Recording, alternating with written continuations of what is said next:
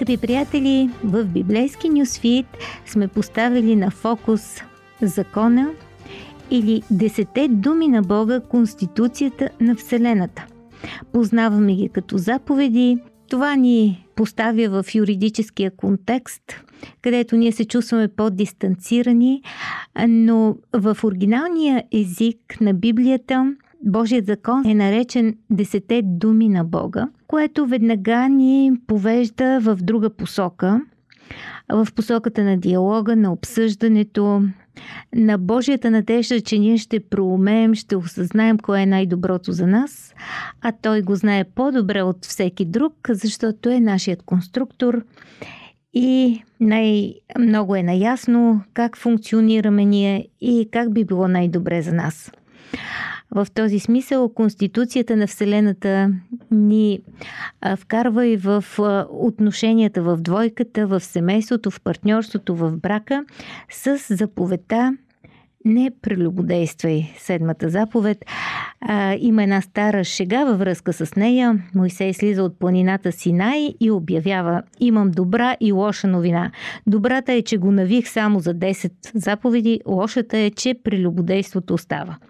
Шегата казва всичко. За много хора забраната един човек да има сексуални контакти с някой друг извън неговия брачен партньор е най-трудната заповед и може би не е трудно да отгатнем причините. Една от тези причини е огромната сила на сексуалното желание. Може да бъде много трудно да се удържи целостта на брака, особено ако на разположение е някоя привлекателна персона. Друга причина е свързана с естественото желание на човека да обича и да бъде обичан. За хората няма по-силна емоция от любовта. И ако човек се влюби в някого, докато е в същото време е женен, е необходимо огромно усилие, за да се избегне изневярата.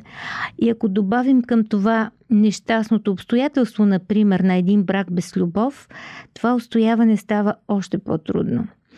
Ето защо шегата е смешна. Смешна е, защото е вярна. Защо прелюбодейството е забранено от Небесната конституция от Десете заповеди?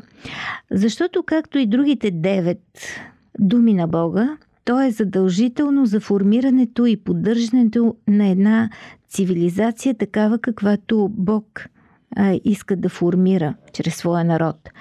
Прелюбодейството застрашава самите градивни елементи на цивилизацията, които заповедите се стремят да формират. И този градивен елемент е семейството. Баща, майка и техните деца. Всъщност ще открием, че в Библията всяко нещо, което застрашава думът, е забранено. И прелюбодейството е едно от тези неща. Непочитането на бащата или на майката е друг такъв пример. Както и забраната за вмъкване на сексуалност в семейното тяло, т.е. кръвосмешението. Радио 316, точно казано.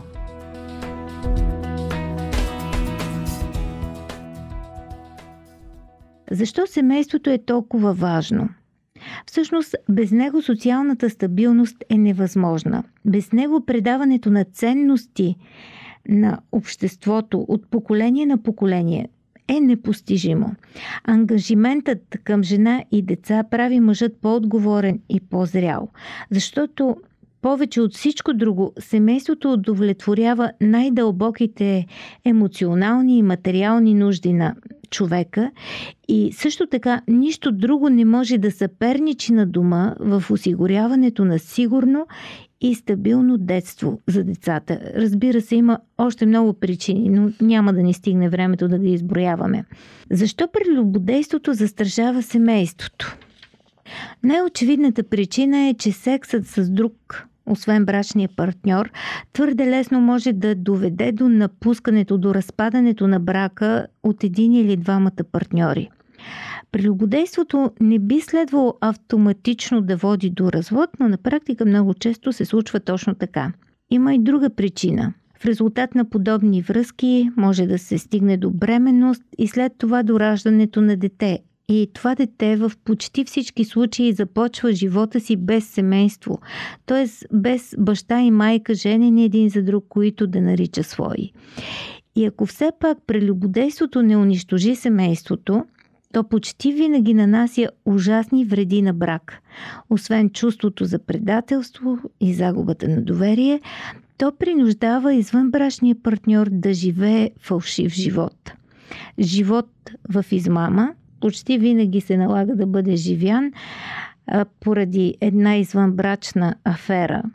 И това неизбежно нанася щети на брака, дори ако предаденият партньор не знае за изневярата. В заключение, заповедта, която забранява изневярата, не идва в комплект с пояснение с дребен шрифт. Прелюбодейството е позволено, ако и двамата съпрузи са съгласни с него. Такова нещо няма. Съпрузи, които имат извънбрачна връзка с позволението на другия, не е задължително да накърнява чувствата на брачния си партньор, но те рушат брак. А защитата на семейството, не само защитата на съпрузите от емоционалната болка, всъщност е причината, дълбоката причина за тази заповед. За съжаление, много бракове са проблемни днес и никой от нас няма право да съди поведението на другите. Никой не знае какво се случва зад вратата на един дом. Защото ако знаехме, кой знае, може би бихме разбрали защо един или другия търси любовта извън брака, но никоя цивилизация не може да бъде създадена или да просъществува, ако гледа леко на изневярата. Точно за това и тя е част от десете думи на Бога. Защото да бъдем верни гарантира нашето щастие. Слушайте ни следващия път. Ще говорим за осмата заповед.